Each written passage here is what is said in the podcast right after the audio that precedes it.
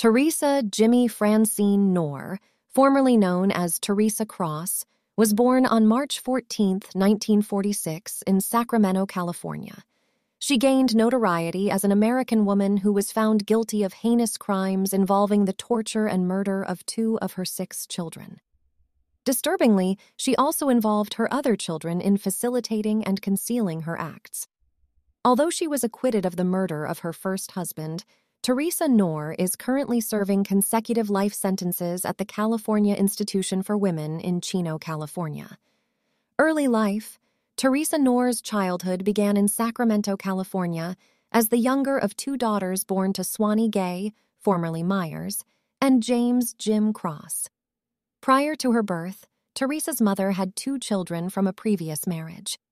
Her father worked as an assistant cheesemaker at a local dairy and managed to save enough money to purchase a house in Rio Linda, marking a significant milestone for the family. However, in the late 1950s, tragedy struck when Jim Cross was diagnosed with Parkinson's disease, forcing him to leave his job. This event deeply affected him, leading to depression and an unfortunate pattern of taking out his frustrations and anger on his own family. Swanee Cross, Teresa's mother, took on the responsibility of supporting the family financially during this challenging time. Teresa shared a particularly close bond with her mother and suffered immense grief when her mother passed away from congestive heart failure in March 1961. Unable to sustain the family home after this loss, Teresa's father made the difficult decision to sell the house. Marriages on September 29, 1962, Teresa, a 16 year old, entered into marriage with Clifford Clyde Sanders, a man five years her senior whom she had met a few months earlier. Abandoning her education, she soon became pregnant and gave birth to her first child, Howard Clyde Sanders, on July 16, 1963. Their marriage was tumultuous, marked by possessiveness on Teresa's part with repeated accusations of infidelity against Sanders. The couple engaged in frequent arguments, and on June 22, 1964, during one such altercation, Teresa claimed that Sanders had struck her in the face. Although she reported the incident to the police, she chose not to press charges, resulting in the assault charges being dropped. On July 6, 1964, the day after Sanders' birthday, an argument ensued between the couple when he spent his birthday with friends rather than at home. In the midst of this disagreement, Sanders informed Teresa of his intention to leave her. Enraged by this news, Teresa fired a rifle at Sanders as he was leaving, shooting him in the back. Teresa was arrested and faced charges of murdering Sanders. Pleading not guilty, she argued that her actions were in self defense. During her trial, Teresa, who was pregnant with her second child, claimed that she had resorted to shooting Sanders due to his alcoholism and history of physical abuse towards her. Testimonies from several of Sanders' relatives contradicted Teresa's claims of violence and abuse. The prosecution argued that Teresa had killed Sanders maliciously and without provocation. Even Teresa's older sister testified against her stating that Teresa's possessiveness and jealousy were such that she would kill Sanders before allowing another woman to have him. On September 22, 1964, Teresa was acquitted of the murder charge. She gave birth to her second child, Sheila Gay Sanders, on March 16, 1965. Following Sheila's birth, Teresa developed a heavy drinking habit she frequently visited the local American Legion Hall, where she met Estelle L. Thornsberry, a disabled United States Army veteran. They began a relationship and eventually moved in together. During this time, Teresa often left her children with Thornsberry while she indulged in drinking escapades. However, Thornsberry became suspicious when Teresa would disappear for days on end, leading to the termination of their relationship a few months later after he discovered her affair with his best friend. Shortly after the end of this relationship, Teresa met and started a romantic involvement with Robert Knorr, a United States Marine Corps private. She soon became pregnant, and the couple got married on July 9, 1966. On September 27, 1966, Teresa gave birth to her third child, Susan Marlene Knorr. Over time, the couple had three more children William Robert Knorr on September 15, 1967, Robert Wallace Knorr, Jr., on December 31, 1968, and Teresa Terry Marie Knorr on August 5, 1970. However, the marriage between Teresa and Robert deteriorated when she began accusing him of infidelity. Both spouses exhibited volatile behavior, frequently engaging in physical altercations with each other and the children. Frustrated with Teresa's incessant accusations, Robert left her in December 1970 and was granted a divorce in 1971. Despite his attempts to maintain contact with his children, Teresa obstructed his access to them. Teresa went on to marry twice more. In 1971, she married Ronald Pulliam, a railroad worker, but their marriage crumbled when she started leaving their children with him while she spent nights out drinking and partying. Pulliam divorced her in 1972, having become convinced of her infidelity. Her final marriage was to Chester Chet Harris, a copy editor at the Sacramento Union, whom she married in August 1976. Teresa's daughter, Susan, developed a close bond with Harris, which fueled Teresa's jealousy. In November 1976, Teresa initiated divorce proceedings against Harris, reportedly upon discovering that he enjoyed taking consensual nude photographs of women. Child abuse. Teresa Knorr subjected her children to physical, verbal, and psychological abuse, which intensified following her fourth divorce. During this period, she experienced significant weight gain and became extremely reclusive, disconnecting the home phone and denying her children any visitors. Initially residing in Orangevale, California, Knorr and her children eventually moved to a cramped two bedroom apartment in Sacramento. Notably, her eldest son, Howard, had already left home prior to the relocation. Neighbors reported a filthy living environment in the Sacramento apartment, accompanied by a strong urine odor. The children, who were never allowed outside, displayed signs of fear, nervousness, and heightened tension, as observed by the neighbors.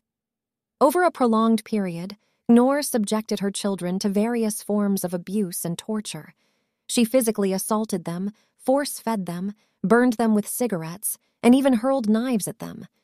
In particularly horrifying instances, Knorr forced her children to restrain each other while she inflicted further harm. At one point, she held a gun to her youngest daughter Terry's head, threatening her life. Knorr primarily directed her anger and abuse towards Terry's older sisters, Sheila and Susan. Terry later revealed in an interview that her mother harbored resentment towards Sheila and Susan as they were maturing into attractive young women, while Knorr herself feared losing her own looks as she aged. Furthermore, Knorr believed that her fourth husband, Chet Harris, had transformed Susan into a witch, exacerbating the intensity of her abuse towards her. After a particularly brutal beating, Susan escaped from home, prompting her to be apprehended by the police and placed in a psychiatric hospital. There, she disclosed the abuse inflicted by her mother to the staff.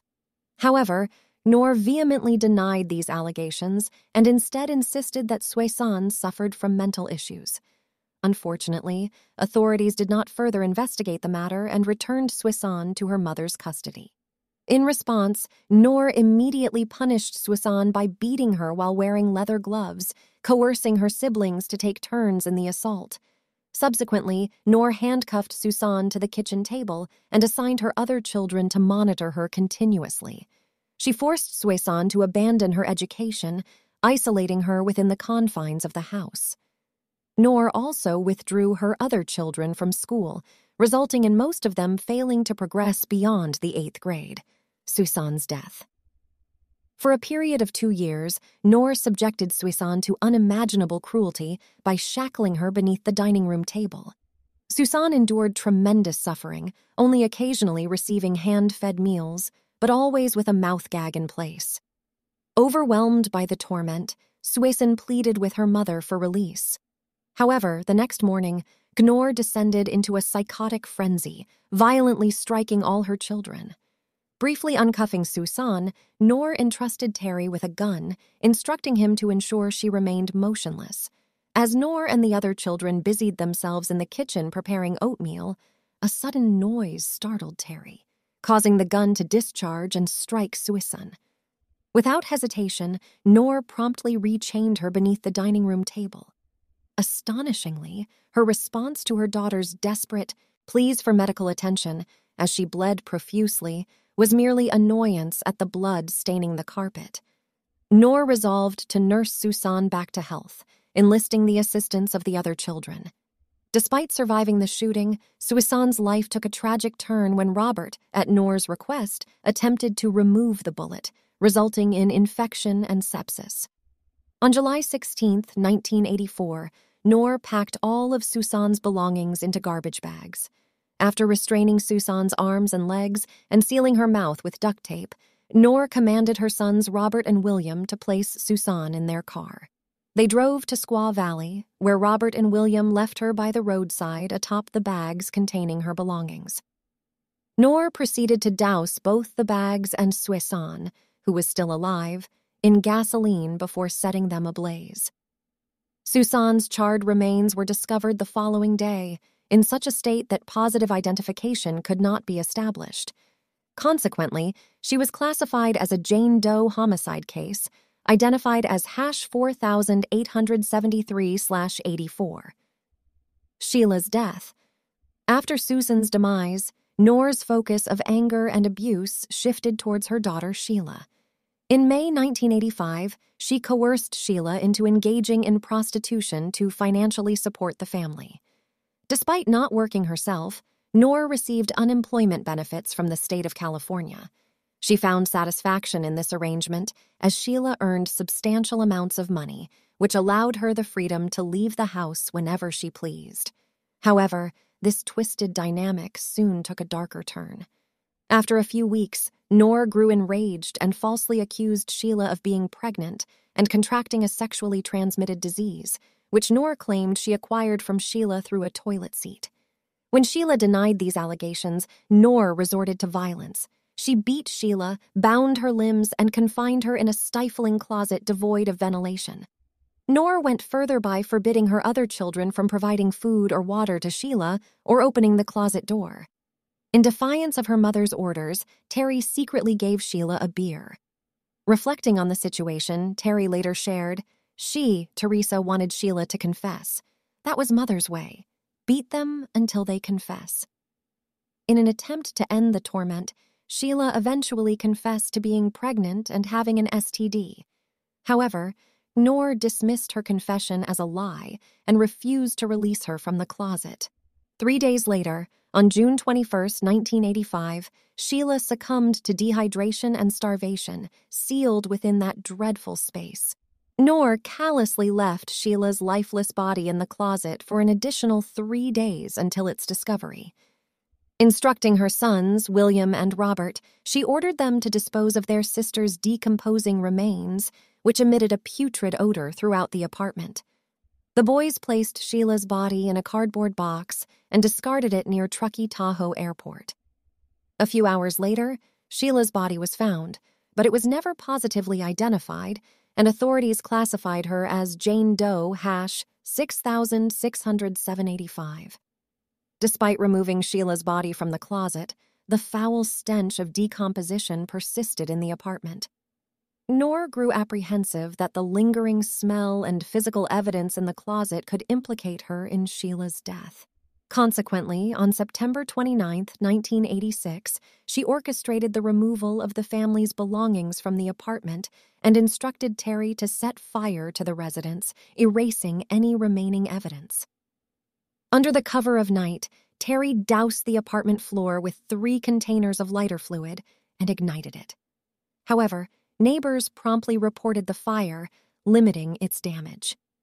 Remarkably, the closet where Sheila had tragically perished remained unharmed. Following Knorr's arrest, investigators dismantled the subfloor of the closet to gather potential physical evidence. After vacating the Sacramento apartment, Knorr disappeared into hiding. Her sons, Howard and William, now of legal age, completely severed ties with her. Additionally, 16 year old Terry managed to escape her mother's grasp and assumed Sheila's identification card to pass herself off as an adult. The sole child who remained with Knorr was 19 year old Robert, Jr. together, Knorr and Robert, Jr. relocated to Las Vegas, Nevada, striving to maintain a low profile. However, in November 1991, Robert Knorr Jr. was arrested for fatally shooting a bartender during an attempted robbery at a Las Vegas bar. He received a 16 year prison sentence. Shortly after Robert Jr.'s arrest, Knorr left Las Vegas and resettled in Salt Lake City, Utah. Arrests and convictions. After fleeing from her mother, Terry made an effort to report the murders of her sisters to the Utah police. Unfortunately, they dismissed her accounts as fictional, a response echoed by a therapist she consulted. However, on October 28, 1993, Terry reached out to the hotline for the Fox television program America's Most Wanted. She was advised to contact detectives in Placer County, California, where Susan's body had been discovered. The detectives in Placer County took her claims seriously and initiated an investigation. They soon established a connection between the detailed narratives Terry provided regarding her sister's deaths and the two Jane Does found in the area in 1984 and 1985. Consequently, William Knorr, who had been residing and working in Woodland, California, was arrested on November 4, 1993. Meanwhile, Robert Knorr, Jr., who was already serving a 16 year sentence in an Ely, Nevada prison, was charged with the murders of his sisters. On November 10, 1993, Knorr herself was apprehended at her residence in Salt Lake City. At the time of her arrest, she was utilizing her maiden name, Cross, and working as a caregiver for her landlord's 86 year old mother. Subsequently, on November 15, 1993, Teresa Knorr faced charges of two counts of murder, two counts of conspiracy to commit murder, and two special circumstances charges multiple murder and murder by torture. Initially pleading not guilty, Knorr later struck a deal with the prosecution upon learning that her son, Robert Jr., had agreed to testify against her in exchange for a reduced sentence. She pleaded guilty on the condition of avoiding the death penalty. Consequently, on October 17, 1995, Knorr received two consecutive life sentences. She is currently incarcerated at California Institution for Women in Chino, California. Knorr's parole hearing occurred in July 2019, but her release was denied. Her next parole hearing is scheduled for July 2024. William Knorr, on the other hand, received probation and was ordered to undergo therapy for his involvement in the murder of his sister, Susan. In exchange for his testimony, the prosecution dropped all charges against Robert Knorr, Jr., except for one count of being an accessory after the fact in relation to Sheila's murder. Robert Jr. pleaded guilty to the charge and received a three year prison sentence, which he served concurrently with his 16 year sentence in Nevada. Aftermath In the wake of Knorr's arrest, law enforcement made the decision to reopen the murder investigation into Rosemary Noor Norris, the sister of Teresa. Norris had been discovered strangled to death in 1983 at the end of a secluded road in Placer County shortly after she had gone grocery shopping in Sacramento. However, the police eventually determined that Knorr was not involved in Norris's tragic demise. After leaving her mother's residence, Terry Knorr embarked on two marriages and eventually settled in Sandy, Utah, where she resided with her second husband. Terry worked as a cashier in a local grocery store, which happened to be situated in the same neighborhood where her mother had also lived and worked before her arrest. Interestingly, Teresa and Terry were unaware of their close proximity and had no contact with each other. Regrettably, Terry Knorr passed away at the age of 41 in 2011.